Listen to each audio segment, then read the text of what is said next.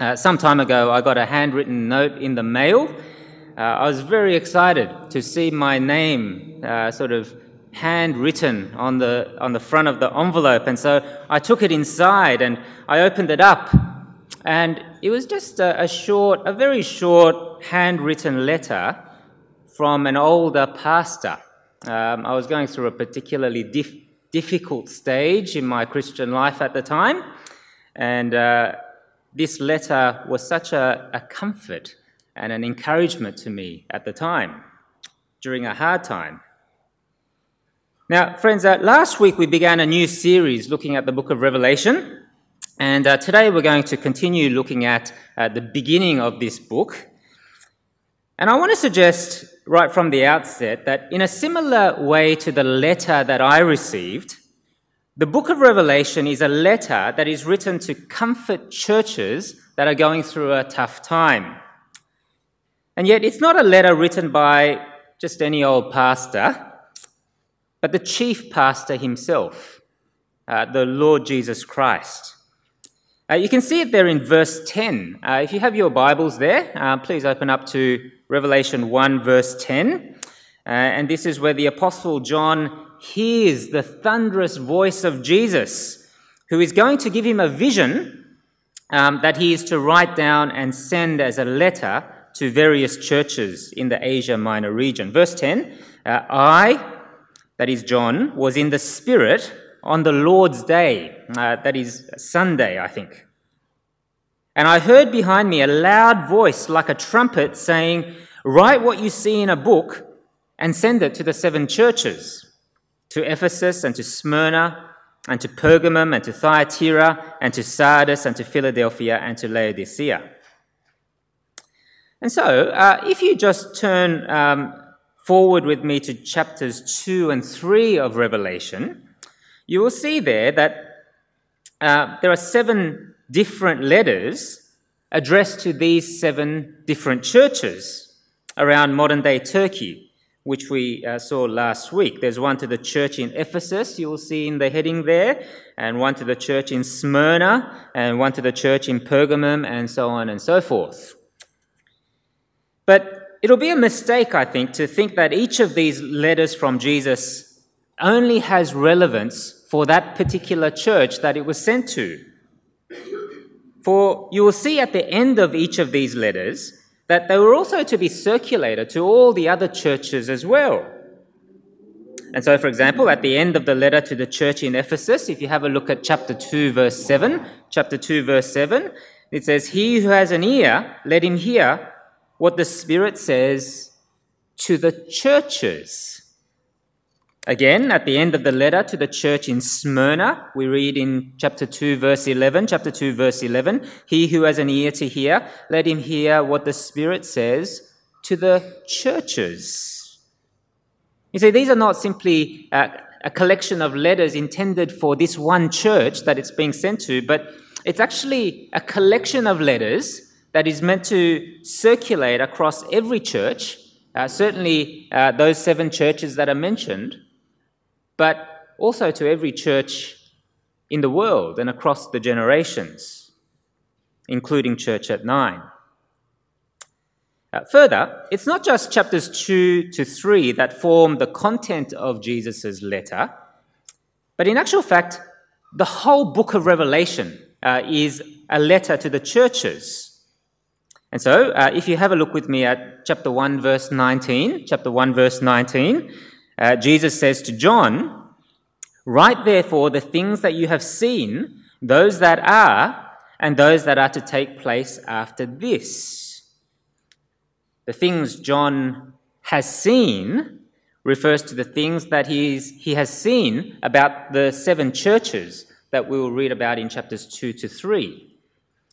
And the things that are to take place, uh, sorry, the things that are refers to the present reality of what is going on in heaven. God is on his throne, and the Lamb uh, that looks as though he has been slain has the victory. Uh, that reality are the things that are that John describes that we will see in chapters 4 to 5. And the things that are to take place after this refers to everything else that we will read about in the book of Revelation from chapter 6 uh, all the way to chapter 22. And so the whole book of Revelation is one long letter that is written by Jesus to comfort his churches, even though you know there are smaller letters within the larger letter. Well, uh, if the book of Revelation is a letter from Jesus to the churches, then um, chapter 1, verses 9 to 11 are a little bit like the letterhead. Uh, you know, if you have a look at uh, any letterhead, uh, you'll see uh, at the top um, some details about who is writing the letter and some details about who it's being sent to. Uh, that's what uh, verses 9 to 11 are like. And so, uh, as we read this letterhead, we, re- we learn something about the human writer of Revelation as well as the recipients. And the thing to notice here, friends, is that both the writer and the recipients both find themselves in a situation where they are suffering for the gospel. Uh, you can see it there in uh, verse 9. Verse 9 I, John, your brother and partner in the tribulation and the kingdom and the patient endurance that are in Jesus, was on the island called Patmos on account of the word of God and the testimony of Jesus. Uh, notice that John describes himself here as a partner in tribulation. Uh, the word partner just means to share in something. And so John is sharing with the churches in tribulation or, or suffering that is in Christ. You see, uh, this is what we can expect, friends, if we are in Christ, if we are united with the Lord Jesus Christ.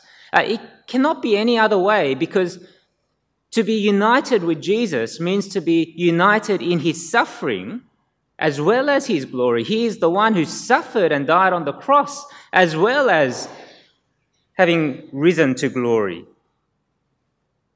Uh, yes, we can expect the blessings of being part of God's kingdom. Yes, we can expect uh, the, the encouragement and the strengthening to endure in the Christian life, but we can also expect suffering for the sake of the gospel. John himself, we are told in verse 9, is, an, is on an island called Patmos. Uh, now, Patmos is a small island which is now a part of uh, modern day Greece.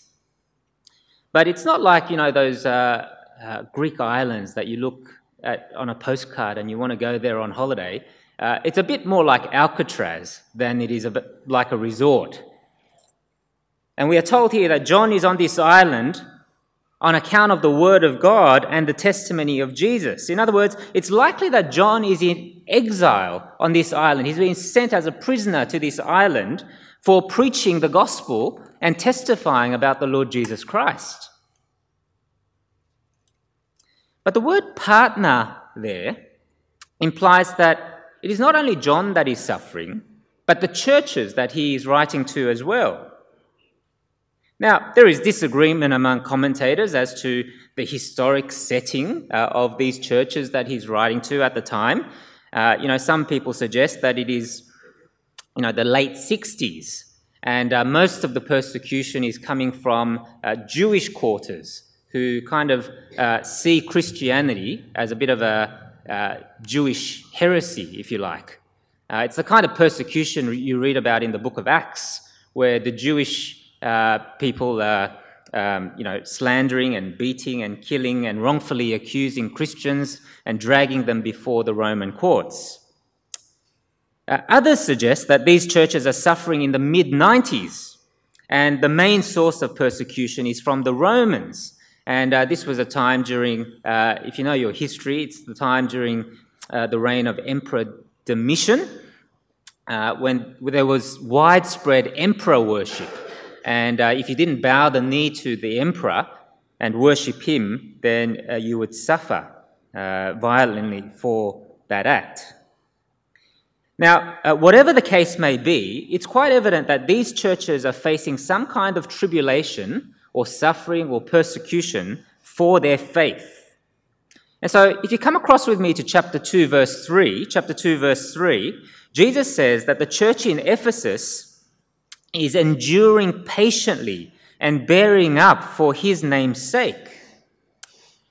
Uh, or if you go to uh, chapter 2, verse 9, verse 9, it seems that the church in Smyrna there are living in poverty. They are poor, but uh, probably not poor, uh, you know, just uh, under normal circumstances, but poor because they've lost their jobs for being Christians. They're facing discrimination uh, for being Christians.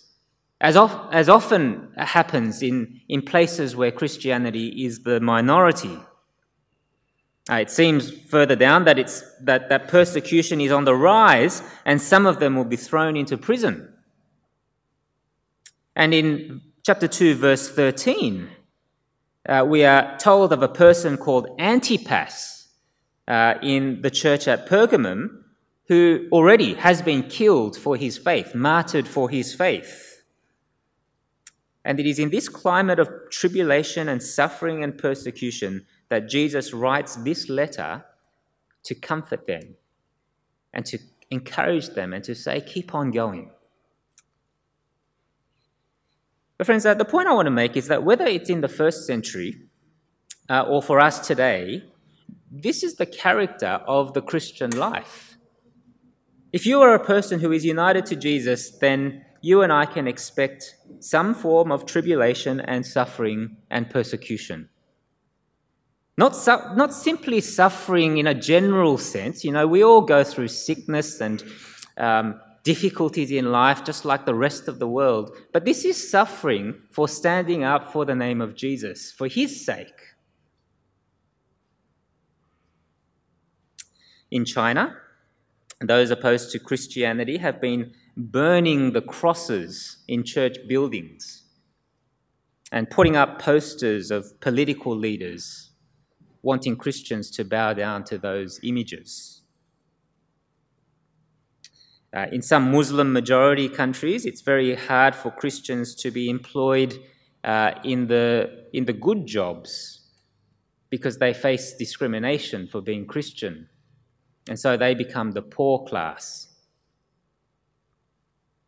Uh, I was speaking to someone in our church just this week, and he told me how weak and foolish he felt as uh, uh, his uh, colleagues at work um, asked him questions and um, ridiculed him for the answers that he's been given. He, he, he gave them.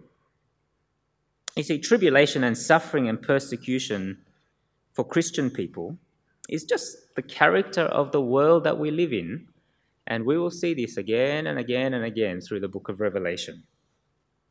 Not only in the first century, but also for you and me. What is it then that John sees in this vision that he is to write down and send to the seven churches? What does he see? Well, you can see there that John sees a, a vision of the Messiah, Jesus. Uh, let's pick it up from verse 12, chapter 1, verse 12.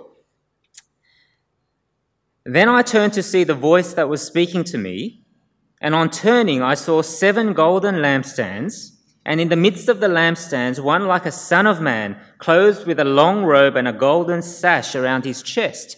Uh, it's fascinating here that John turns around to see the voice. I mean, how do you see a voice?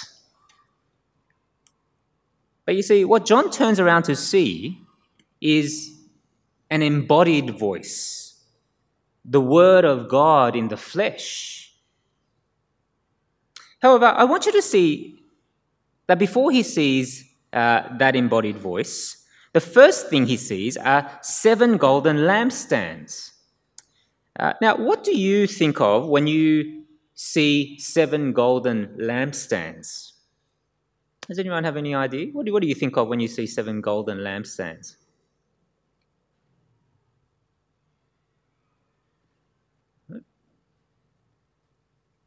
Lot of blank faces. um, I think what we are meant to think of, you've already, you've already seen it, uh, believe it or not. I, I think what we're meant to think of is the vision that is given to the prophet Zechariah in Zechariah chapter 4, which we read in our Old Testament reading. Uh, do you remember the vision? Zechariah sees a golden lampstand uh, with seven golden uh, lamps on it. On either side of this lampstand with seven lamps, anyone remember what was there in Zechariah? An olive tree. Thank you. Who was that? Ian. An olive tree on either side of the, the, the lampstand. Um, and God tells Zechariah that these olive trees are the anointed ones. And who are the anointed ones in the book of Zechariah? Well, there's two of them. Uh, one is Joshua, the high priest, and another one is Zerubbabel, who is uh, from the kingly line. And so in Zechariah, what's happening is the lampstand is meant to represent the temple, and uh, these two anointed ones uh, are two messiahs, if you like, who are going to build the temple, but not by their own strength, but by the, by the strength and power of God, not by might, nor by power, but by my spirit, says the Lord. Now, if you turn back with me to Revelation 1, John sees seven golden lampstands, and we are told that these seven golden lampstands are the seven churches of God in chapter 1, verse 20. The lampstand in, in Revelation 1 represents the church of God. And in the midst of these lampstands stands one like a son of man who is wearing a long robe with a golden sash around his chest. Now, who is this person? Well, the Son of Man, if you remember, uh, is that great figure in Daniel chapter 7 who is given uh, all power and glory and rule. He's uh, God's king who receives the everlasting kingdom. And the long robe and the golden sash are the clothes that the high priest wears. And so in Revelation, what is going on is that you have the church, but rather than having two messiahs, the high priest and the, the high king, Jesus is both of them, both the high priest and the high king in one. And it's this Jesus who is going to build up his church, no matter how weak it seems or how much suffering it, it is enduring.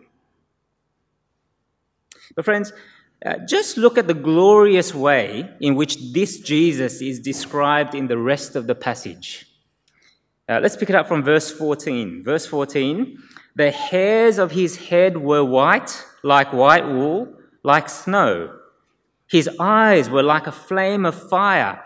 His feet were like burnished bronze, refined in a furnace. And his voice was like the roar of many waters. In his right hand he held seven stars. From his mouth came a sharp two edged sword, and his face was like the sun in full strength.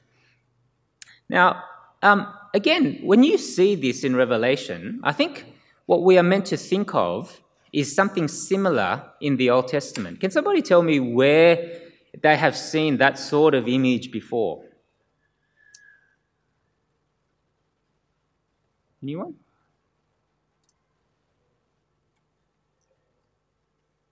Somebody called it out? Daniel. Who was that? I just heard a voice with. Oh. Daniel, yes, thank you.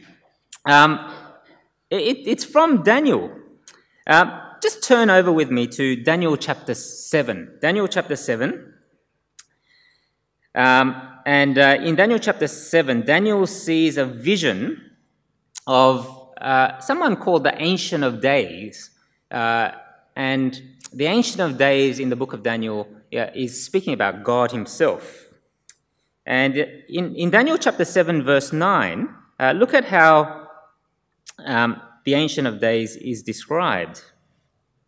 Uh, Daniel chapter 7, verse 9. Uh, As I looked, thrones were placed, and the Ancient of Days took his seat. His clothing was as white as snow, and the hair of his head like pure wool. Or, come with me to Daniel chapter 10, uh, Daniel chapter 10. Daniel uh, also has a, another vision of the Ancient of Days. And have a look at verse 6. Daniel chapter 10, verse 6. His body was like beryl, and his face like the appearance of lightning, his eyes like flaming torches, his arms and legs like the gleam of burnished bronze, and the sound of his words like the sound of a multitude. You see, John in Revelation is having the same vision that Daniel was having in the book of Daniel. He's having the same vision that Daniel had of the Ancient of Days. You know, the, the hair white like white as snow and uh, the, the feet like burnished bronze. But if you come back to Revelation 1, you can see that John is seeing not the Ancient of Days, but he is seeing the Son of Man. In other words, unlike in Daniel, he is not seeing God the Father, but he is seeing God the Son.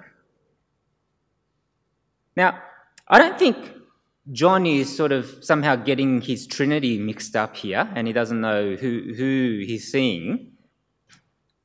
But the astonishing thing that we are seeing here is that Jesus, the Son of Man, the Son of God, shares the astonishing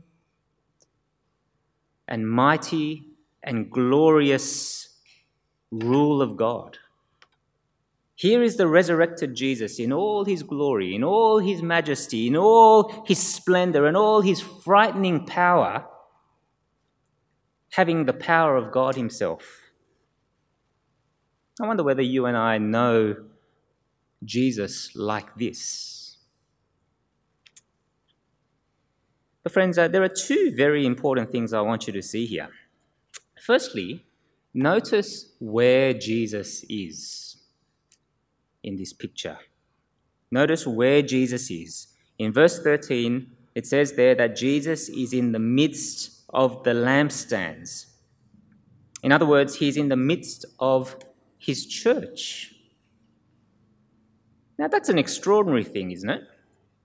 Because the vision that John has almost makes Jesus look otherworldly, doesn't it? He's so mighty, so powerful, so glorious, that he almost seems a little bit removed from us, transcendent from us. But the astonishing thing here is that he is also the one who is in the midst of his church. He's also the one he, who is here in the midst of church at nine. He walks with the church, he is present with the church.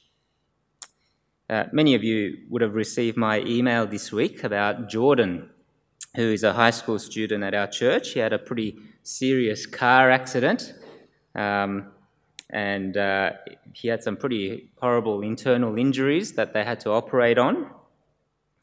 Uh, when he first came out of surgery, um, I saw him speaking to his father on the phone because his father was interstate.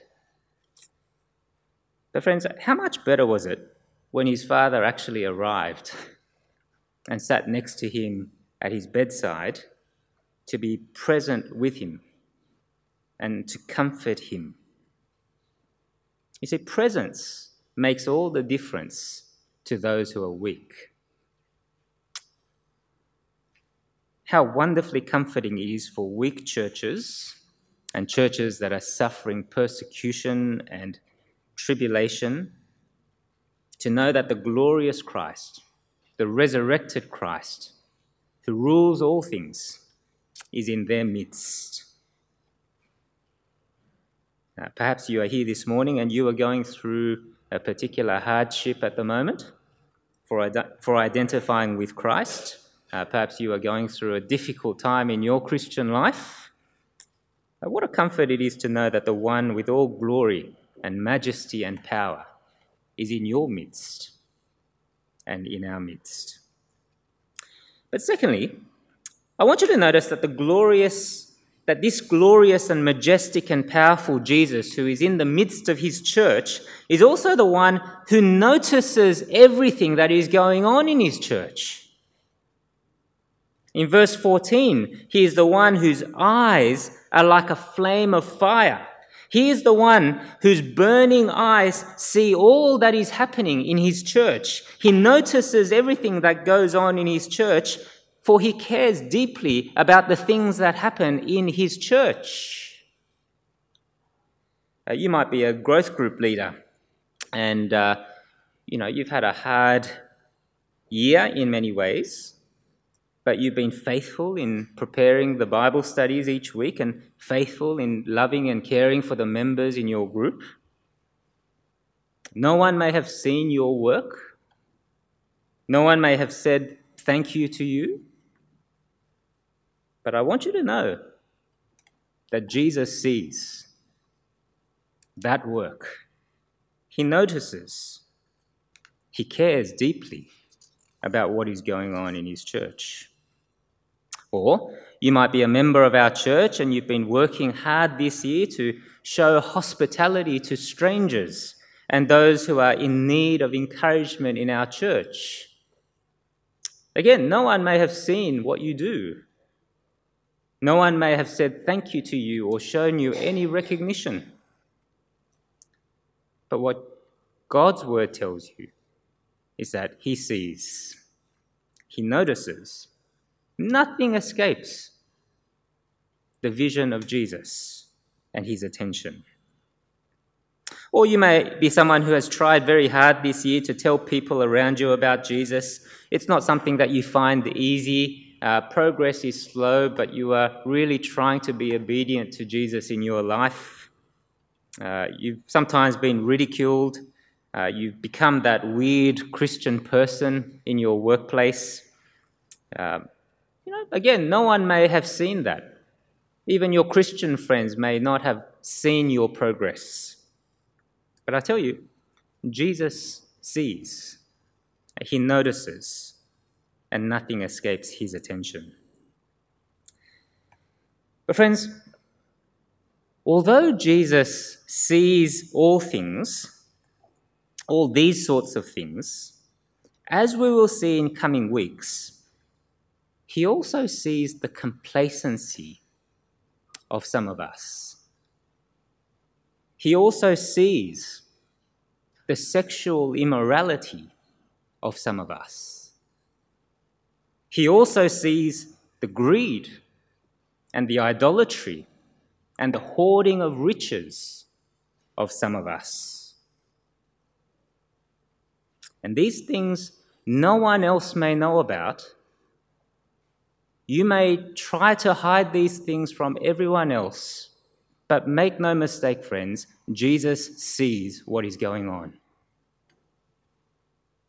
And the one who sees is described as John, who comes with a sword coming out of his mouth in judgment. And so, friends, I want to say that this Jesus is not one that you and I can take lightly. This is a Jesus who will demand change. This is a Jesus who will confront you and me for the way that we live our life. And so I hope that as we go through the book of Revelation, you and I will take this Jesus very, very seriously indeed.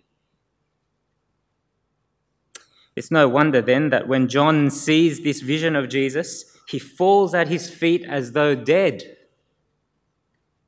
You see, when a sinful person comes face to face with the blisteringly glorious and majestic and holy and powerful Jesus, there is dread.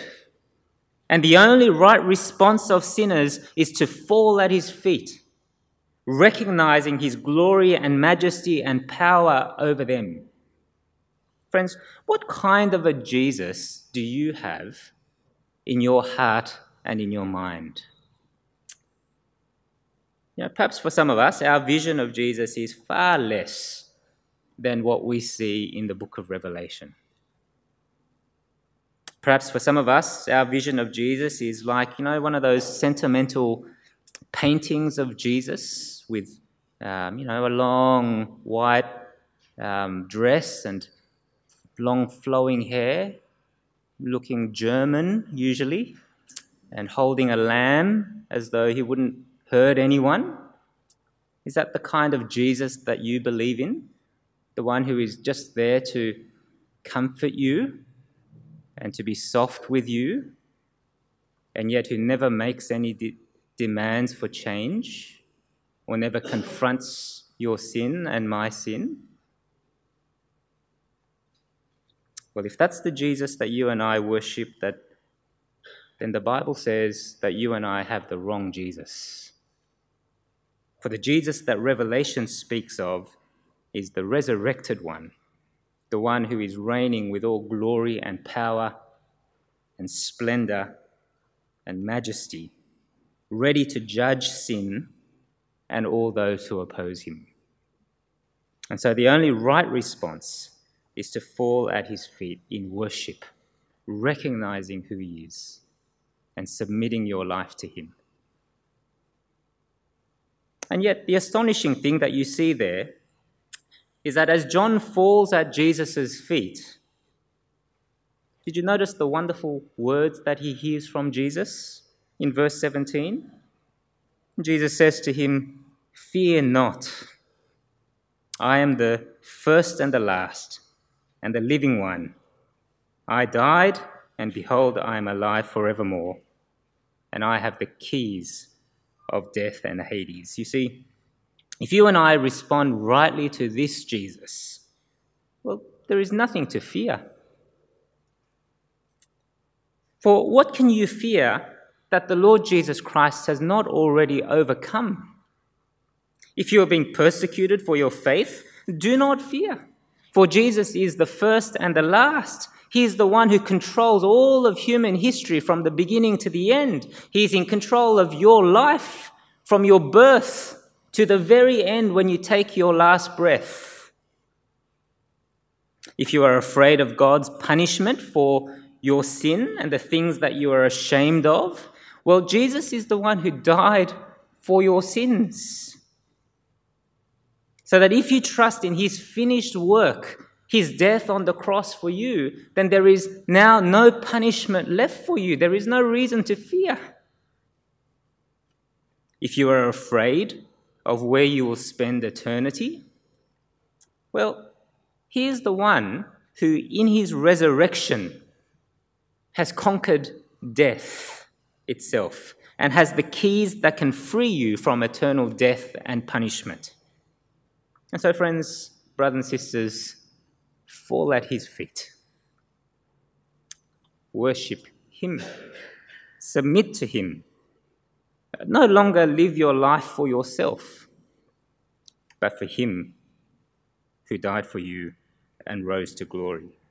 And if this Jesus, in all his resurrection glory and majesty and splendor, is the one who is with you and is the one who is with me, then make no mistake, there is nothing at all to fear.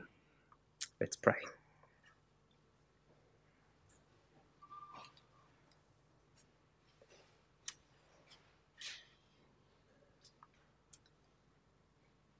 Our Heavenly Father, we thank you so much for your word to us this morning. Uh, we thank you especially for our Lord Jesus.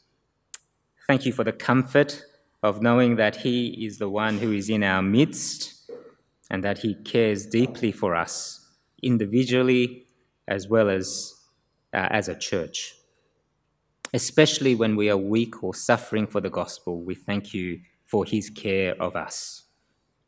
I thank you that He sees and notices all things that go on in His church, even though we may not see and notice these things. Now, Father, forgive us for often having a Jesus in our hearts and in our minds who is less than the real Jesus of the Scriptures. Forgive us for the times when our vision of Jesus has been small and we have not lived for Him, but for other things in this world which have seemed bigger to us. Forgive us and help us to see Him more and more clearly. May our vision be shaped by the one who says, I am the first and the last, and the living one. I died, and behold, I am alive forevermore, and I have the keys of death and Hades. Please help us to be the ones who fall at the feet of this Jesus. Drive away our fear of people and the things that make us insecure. But help us to know this Jesus in all his resurrected glory and power and majesty. And may he drive away all fear. I pray this in Jesus' name. Amen.